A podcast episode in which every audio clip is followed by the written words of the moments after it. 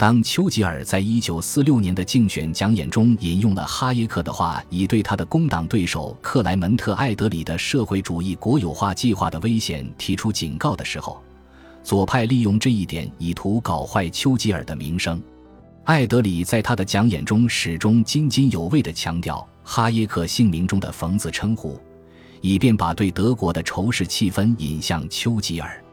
这对哈耶克是不公正的。因为他是一位坚定的亲英人士，国家社会主义的坚决反对者，是本应不容任何怀疑的。更因为他自己从1934年以来就生活在英国，并且已经在那里寻求避难。尽管如此，在英国仍有不少的声音在说这些。哈耶克由此被左派打上了敌手的印记，他把丘吉尔拖下了水，并在很大程度上导致了丘吉尔的竞选失败。尽管本书在很大程度上致力于分析市场经济的衰落，但其大部分篇幅却是集中于一种历史的时代精神分析。这一分析不仅是对当时现状的总体描述，而且植根于一种主要针对19世纪面貌的较长距离的历史透视。《通往奴役之路》这一书名本身就已提示，哈耶克把这一历史发展理解为人们在走下坡路。在此。十九世纪前半叶，以格拉德斯通、科布登和布赖特为代表的英国自由主义的鼎盛时期，并不构成下坡路所由开始的高台。即使在自由主义的核心国英国，反自由主义的思想现在也成了知识分子的信条。这一事实使得一八九九年在维也纳出生的哈耶克感到尤其苦恼。人们偶尔把通往奴役之路的意义与乔治·奥威尔。一九八四巨著中伟大的反极权主义空想相媲美，人们也很容易会拿他同卡尔波普尔晚于他一年出版的著作《开放社会及其敌人》做比衬。毫无疑问，这些比较是有理由的，但是我们不能视而不见其区别之处。哈耶克不像奥威尔所做的那样，仅仅专注于细致入微的描述极权主义政权。他在从精神方面剖析极权主义思想传统的过程中，不像波普尔那样集中于其明显的主要代表人物。哈耶克在更大程度上把那些以较不极端的，但对于时代精神的主流来说更具代表性的方式维护他们的思想观念的思想家置于中心。哈耶克把一些在今天不知名的19世纪人物，如卡尔·诺贝尔图，就归属于其中。归入那种在《通往奴役之路》一书问世之际，把几乎整个欧洲拖入暴力之下的极权主义的先驱者之列。哈耶克所追求的目标很快就一目了然。对于他，这不仅仅事关反击极权主义的残暴行径，因为这种显而易见的残暴形式的极权主义向来会被多数政治者所拒绝。他在更大程度上关心的是。揭露那些来自以为有益无害的观念的隐蔽着的危险，这些观念更容易赢得多数，但因此也更为危险。只要列举几位作恶者，也即弗里德里希·瑙曼和瓦尔特拉特瑙，就很容易看清这一点。瑙曼虽则一时坚定地主张自由贸易，但赞成推行一种社会国家取向性很强的干预主义的经济政策。他被哈耶克称为典型德国式的。社会主义和帝国主义之结合体的代表人物，人们从瑙曼的几个创作阶段里完全可以发现这样一些蛛丝马迹。纳特瑙到他被谋害为止，一直是魏玛共和国左翼自由主义派德意志民主党的最重要的经济政策思想代表人物之一。他被列为更危险的人物。这位经济管理者的政治荣誉开始于他作为战时经济的组织者。纳特瑙一方面明显表现出在经济政策方面的法团国家级计划经济思想，另一方面还表现出同样明显的对自由主义和共和政治的理解力。真正的危险由此就不言而喻了。哈耶克评价道：“他也许通过自己的作品，比其他某个人更多的决定了上次战争期间及随后在德国成长起来的那一代人的经济观。”而且，他的几位最亲密的工作人员，应当在后来成为在执行戈林的四年计划的官员当中的骨干。在今天，显得几乎有些嘲弄意味的是，哈耶克由此就恰好被右翼极端分子谋害的拉特瑙断言，在较为详尽的民族社会主义思想史中，拉特瑙占有一个突出的位置。但是，哈耶克向他承认，拉特瑙会不寒而栗而退避三舍。如果他清楚他的极权主义经济政策的后果，在对拉特瑙的批评中，可以明显看出哈耶克所指的是哪一方面。虽然各种派别在目标，如民主或独裁、自由或压迫等的取舍方面，绝对存在着差别，但是一种要有更多计划经济成分的共识占据着统治地位。因此，哈耶克把他的书献给所有政党中的社会主义者，这就不足为奇了。他认为，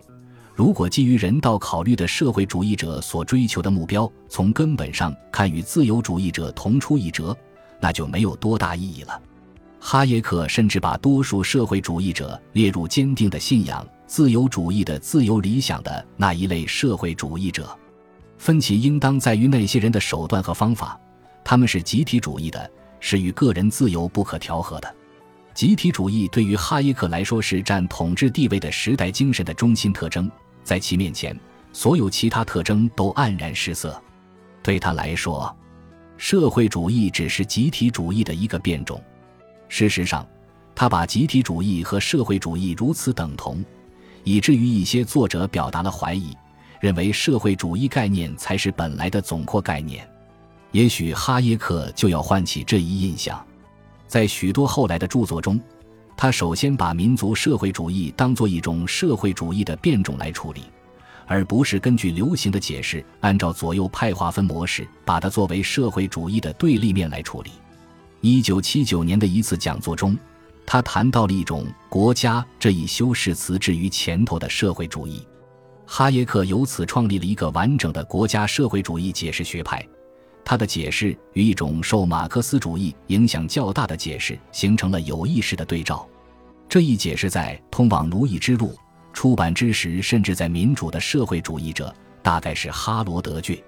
拉斯基，他是哈耶克在伦敦经济学院的一位同事，尤其能够恰当的代表受到哈耶克主要批评的那一类型的知识分子，当中尤其得到欢迎。按照这一解释。民族社会主义是一种市民资产阶级的统治形式，就像自由主义那样。由此，民族社会主义只会成为自由主义的一种反常形式。它出现于资产阶级看到他们的统治受到了过分剧烈的社会改革的威胁，从而动用暴力确保他们的统治的时候。这一学派的理论家们难堪地也而不谈民族社会主义概念。因为它明显包含了社会主义属性，是独特的。人们取而代之以法西斯主义的概念，尽管在意大利的法西斯主义以及民族社会主义之间存在着重大的区别。试图基于他们由自己所代表的占有关系而解释政治理论的法西斯主义理论家，必须容忍哈耶克所明确提出的问题。难道没有一种根据个人自由和通过正确选择经济秩序来维护个人自由这种衡量标准所进行的归类更适合那些也为左派所宣扬的人道主义理想？哈耶克的假设本身多么合乎逻辑和有说服力，他们就多么能够适合于对那些误以为完全与自由主义信念一致的所有政党中的社会主义者提出挑衅。如果说不是，甚至激怒他们的话。本书毕竟由此包含了某种把民主社会主义与斯大林主义以及国家社会主义等同的东西。民主社会主义者反对这种等同处理，这是显而易见的。早在《通往奴役之路》出版后不久，芭芭拉·伍顿以他独特的名为《计划下的自由》的著作，成为第一个与哈耶克的著作唱对台戏的人。并非只是这一点表明了哈耶克以其反集体主义的时代批判触动了时代精神。在出版《通往奴役之路》之前不久，哈耶克成为享有威望的不列颠学会的会员。后来，学会的一位朋友对他说：“哈耶克永远也成不了这一机构的会员。如果这部著作早在七月而不是在九月问世。”然而，哈耶克详尽地论证了他的这些论点。这些论点的最初效应，如同一些令人不能置信的告密状所产生的效应。即使是一位民主社会主义者，也必须在不久后诉诸原本维新的手段，如果他真的想一如既往地实现他的有关一种值得期望的经济秩序的思想，如果没有市场经济所提供的那种经济自由，在过去就绝不会有个人和政治自由。对于尽管那种自由主义秩序明显优于那些竞争性的集体主义制度，人们为什么仍然离弃了该秩序这一问题？哈耶克的经济解释是否还有效？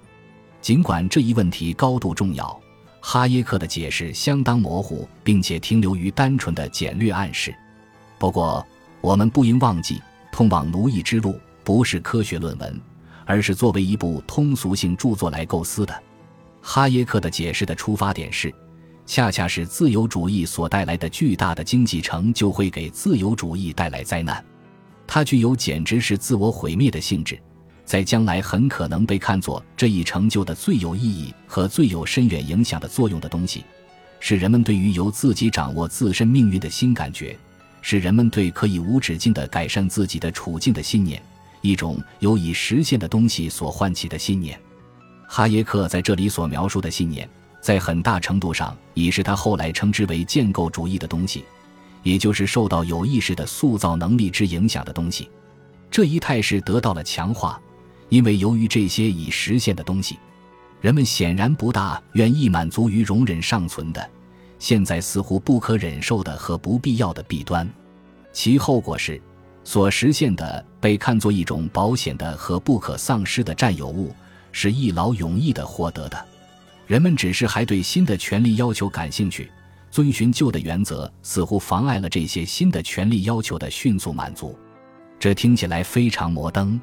即使在现在，虽然社会福利国家还没有突变为极权主义国家，但是对于公民们来说，它已成为一种束缚人的和在财政上不堪重负的负担。因此，这一对维护既得利益的思想的批评有着巨大的意义。在通往奴役之路。最初被左派成功的唾弃以后，最终成为二十世纪八十年代最强有力的启发英国的政策重返市场经济原则的一部著作就不足为奇了。即使在其他国家，如在美国，哈耶克也成为一种自由主义反思的精神领袖。他也受到了学术界的承认，他获得了一九七四年诺贝尔经济学奖。一九八九年，苏联帝国社会主义暴政的终结。也许是他在人生旅途尽头最值得欣慰的事情，而且许多多欧国家的知识分子自发地成立了各种哈耶克俱乐部和哈耶克协会，他们找不到比这更好的镇山之主了。本集播放完毕，感谢您的收听，喜欢请订阅加关注，主页有更多精彩内容。